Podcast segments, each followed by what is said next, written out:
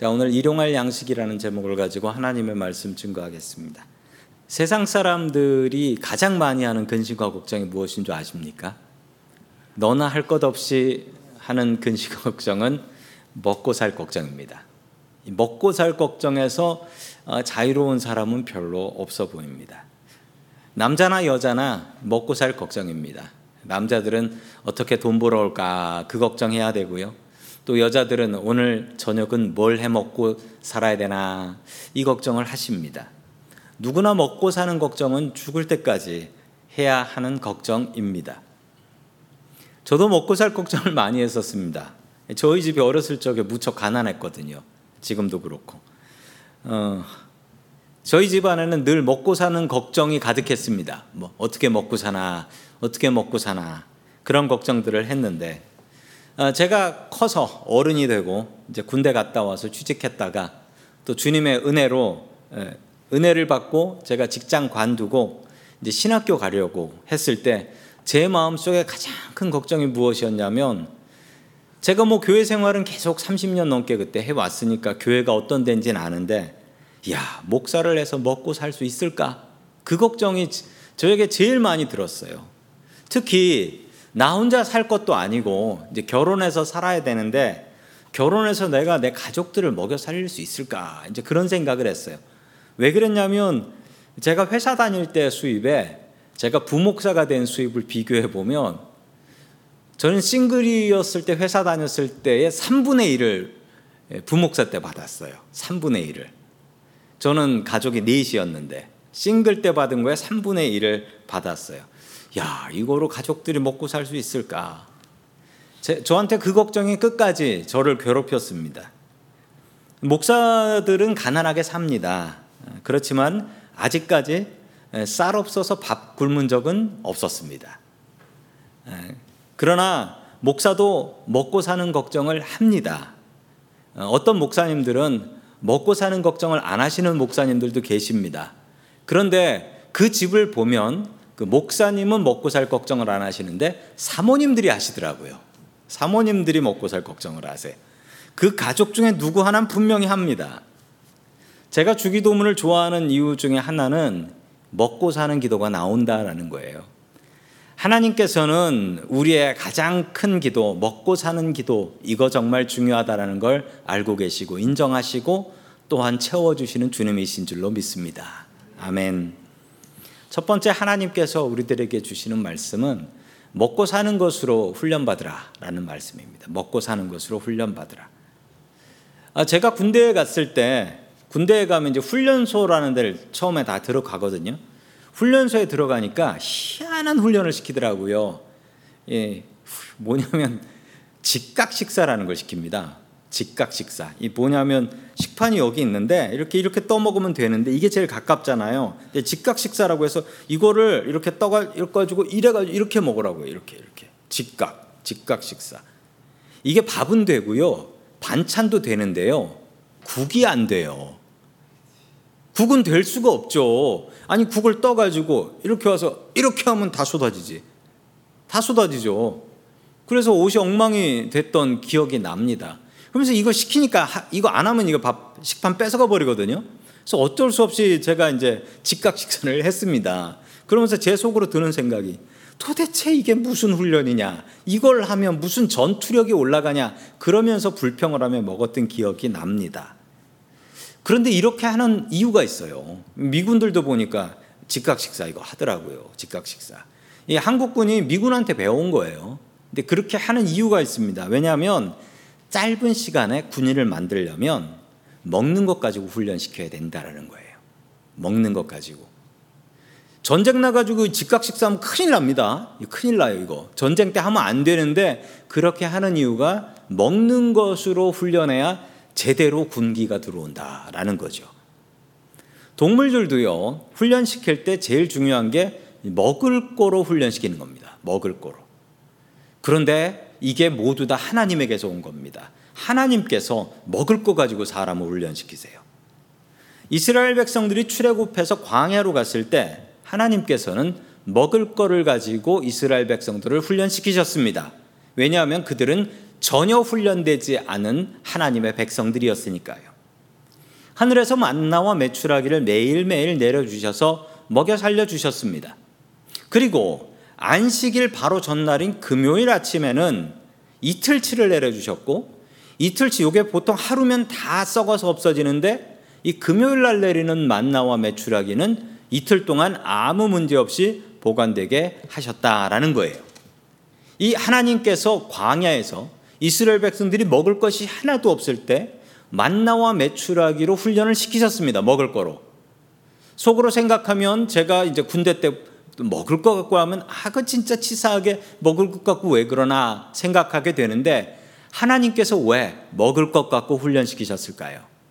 정말 놀라운 것은요, 이때 먹을 거로 훈련받은 사람들은 안식일은 일 안 하고 주님께 예배 드리라는 것을 분명히 배웠습니다. 뭐로 배웠냐고요? 머리로 배운 게 아니라 몸으로 배웠습니다. 삼천오백 년 전에 몸으로 배웠고 지금도 유대인들은 안식일을 지킵니다. 그들이 이렇게 안식일을 지키는 비결은 무엇일까요? 그들이 먹고 사는 것으로 훈련받았기 때문입니다. 머리로 배운 건 잊어버려요. 그렇지만 몸으로 배운 것은 잊혀지지 않습니다. 한 번 자전거 타는 거 배우면 죽을 때까지 잊어버리지 않는데요. 그 이유는 머리로 안 하고 몸으로 배웠기 때문입니다. 자, 우리가 먹고 사는 것이 죽을 때까지 염려해야 되는 문제인데요. 주님께서도 그 어려움을 잘 알고 계십니다. 우리 마태복음 육 장 삼십삼 절 말씀 같이 봅니다. 시작. 그런즉 너희는 먼저 그의 나라와 그의 의를 구하라. 그리하면 이 모든 것을 너희에게 더하시리라. 아멘. 아, 이 말씀을 오해하시는 분들이 계세요. 그리고 이 목사가 먹고 사는 이야기하면 아이고 저 목사 믿음이 없네 라고 하시는 분도 있습니다. 이 말씀은, 이 마태복음 육 장 삼십삼 절의 말씀은 우리 주기도문하고 같은 장에 있는 말씀 아니겠습니까? 먹고 살 걱정하지 말라는 것이 아닙니다. 오늘 성경 말씀은 먼저, first, 우선순위에 대해서 얘기하는 거예요. 먼저 하나님의 나라와 그 일을 위해서 일하면 하나님께서 이 모든 것을 더하여 주실 것이다. 먼저 주님의 나라를 구하라는 거예요. 그러나 우리들의 모습은 어떻습니까? 먹고 사는 것에 너무 바빠서 주님의 일이 뒷전일 때가 한두 번이 아니지 않습니까? 주님께서는 그런 이들을 향하여 말씀하고 계시는 것입니다. 삶의 우선순위를 온전히 정하라는 거예요. 사람들 먹고 사는 건 너무나 중요합니다. 그런데 죽을 때까지 먹고 사는 이야기만 하다 보면 복음은 언제 들을 것이며 하나님 일은 언제 할 것이며 천국 갈 준비는 어떻게 하고 살겠냐는 거예요. 먹고 살다 죽었다 이거로 끝나면 우리에게 영생이 어디에 있겠습니까? 그래서 주님께서 말씀하십니다. 먹고 사는 건 너무나 중요한 문제지만 그 일들보다 먼저 하나님의 나라와 그의 의를 구하라. 하나님께서는 우리를 먹을 것으로 훈련시킵니다. 먹고 사는 것 위해서 기도하셔야 합니다. 먹고 살기 힘들 때마다 주님을 의지하셔야 됩니다. 그리고 먹고 사는 것으로 우리를 훈련시키시는 주님의 훈련에 온전히 참여하며 살 수 있기를 주의 이름으로 간절히 축원합니다. 아멘. 두 번째, 마지막으로 하나님께서 주시는 말씀은 일용할 양식을 구하라 라는 말씀입니다. 일용할 양식을 구하라. 인간의 욕심은 한도 끝도 없습니다. 인간의 욕심을 여실히 들여다볼 수 있는 곳이 세상에 있는데요. 거기가 어디냐면 바로 뷔페 식당입니다. 저도 뷔페 식당에 가면, 저도 별로 살이 안 쪘지 않습니까? 저도 뷔페 식당에 가면 과식을 합니다. 왜 과식을 하냐면 본전 생각이 나서 그렇습니다. 본전 생각이 나서. 점심때 뷔페 식당에 들어가면 이야, 여기서 좀 오래 먹고 있으면 저녁까지 먹고 갈 수 있겠다, 그 생각도 들고요. 잘 먹으면 이제부터는 내일 아침이다 라고 생각하면 내일 아침 안 먹어도 될 것 같습니다. 그리고 남은 것은 싸가고 싶고요. 그래서 식당을 나올 때는 후회합니다. 내가 왜 이렇게 많이 먹었을까. 이것은 저의 욕심이기도 하지만 우리 모두의, 저만 그런 거 아니죠. 저, 우리 모두 인간의 욕심이에요. 예, 욕심이에요. 그래서 우리는 이렇게 기도해야 합니다. 자, 마태복음 육 장 십일 절 말씀 같이 봅니다. 시작. 오늘 우리에게 일용할 양식을 주시옵고 아멘. 일용할 양식을 달라라고 합니다. 일용할 양식. 여기서 일용할 양식은 뭡니까? 영어를 보니까 our daily bread라고 나옵니다. 우리 성도님들께 나눠드리는 그 큐티 자료집, 석 달에 한 번 나오는 큐티 자료집도 일용할 양식입니다. our daily bread. 그 책에도 보면 하루치 묵상할 자료가 들어있지요. 만나와 메추라기에 유통기한이 있었습니다. 딱 하루. 하루 안에 못 먹으면 썩어 없어지고. 금요일날 내리는 만나는 유통기한이 두 배였습니다. 그래서 이틀 동안 먹을 수 있었습니다. 왜냐하면 안식일은 먹을 거 구하러 가면 안 되기 때문에. 왜 하루치일까요? 만약에 이게 하루치가 아니고 정말 오래 가고 방부제 가득해가지고 오래오래 간다라고 생각한다면 그 이스라엘 백성들에게 무슨 일이 벌어질까요? 분명히 부지런한 사람들은 매일매일 나가지 않고 한꺼번에 왕창. 그럼 무슨 일이 생기겠습니까? 다른 사람들이 못 먹잖아요. 못 먹잖아요. 누군가 자루로 왕창 가져가 버리면 늦게 나온 사람들은 못 가져갈 거 아닙니까? 그래서 이스라엘 공동체가 먹을 거로 싸움 나지요. 그럼 공동체 무너집니다. 하나님께서는 골고루 먹게 하기 위해서 욕심 안 내도록 딱 하루치, 하루치. 하루 지나면 썩어서 먹지도 못하겠습니다. 그리고 만약 며칠씩 보관할 수 있었다라고 한다면 부지런한 사람들은 아마 이 만나를 잔뜩 퍼와가지고요. 그거로 떡하고 과자를 만들어서 맛있게 해가지고 팔아가지고 돈을 벌 겁니다. 그럼 그 사람 부자 되는 거죠. 메추라기는 이 한국 사람 같으면 메추라기 잡아가지고 통닭구이처럼 이제 맛있게 만들어 프라이드 반 양념 반 뭐 이렇게 해가지고 팔아가지고 돈을 엄청 벌 겁니다. 그러면 어떻게 될까요? 가난한 사람들이 생기겠지요. 인류의 역사가 그러지 않았습니까? 그래서 일용할 양식을 주시는 겁니다. 매일매일 딱 그날치만 먹을 수 있게. 오늘치, 먹, 오늘치 먹을 수 있지만 내일 먹을 것을 위해서는 기도해야 합니다. 매일매일 먹을 만나를 주시도록 하나님을 의지할 수밖에 없습니다. 우리가 부정할 수 없는 사실은 우리의 심령이 가난할 때도 그렇지만 우리가 가난할 때 우리의 기도는 더욱더 간절해집니다. 정말 그렇습니다. 우리는 배고플 때 더 기도가 간절해집니다. 그래서 우리는 금식 기도를 하지요. 우리는 가난해야지, 우리가 부족해야지 우리가 주님을 더욱더 의지하게 됩니다. 그것은 분명한 사실입니다. 먹고 살 것이 든든하면 하나님을 의지하지 않습니다. 심지어 사람들은 먹고 살 게 든든하면 스스로가 하나님인 줄 압니다. 구약성경 잠언에 나오는 아굴의 잠언 중에 나오는 말씀입니다. 자, 잠언 삼십 장 구 절 같이 봅니다. 시작. 홍내가 배불러서 하나님을 모른다. 여호와가 누구냐 할까 하오며 홍내가 가난하여 도둑질하고 내 하나님의 이름을 욕되게 할까 두려워함이니이다. 아멘. 사람의 본성이라는 것이 이렇습니다. 가난하면 도둑질하고 부유하면 하나님이 누구냐? 그게 누구냐라고 한다라는 거예요. 자기 배가 채워지고 먹고 살 게 든든하면 하나님 잊어버린다라는 거예요. 아굴의 기도는 일용할 양식을 달라고 기도하는 것입니다. 하나님 의지하고 먹고 살 수 있게 해주십시오. 주님, 나에게 딱 일용할 양식을 허락하여 주시옵소서라는 기도입니다. 자, 누가복음 십이 장 십구 절 말씀 같이 봅니다. 시작. 또 내가 내 영혼에게 이르되 영혼아 여러 해 쓸 물건을 많이 쌓아두었으니 평안히 쉬고 먹고 마시고 즐거워하자 하리라 하되 아멘. 돈 얘기가 가장 많이 나오는 성경 말씀이 누가복음입니다. 누가복음엔 돈 얘기가 많죠. 그중에 대표적인 돈 얘기가 이 어리석은 부자의 이야기입니다.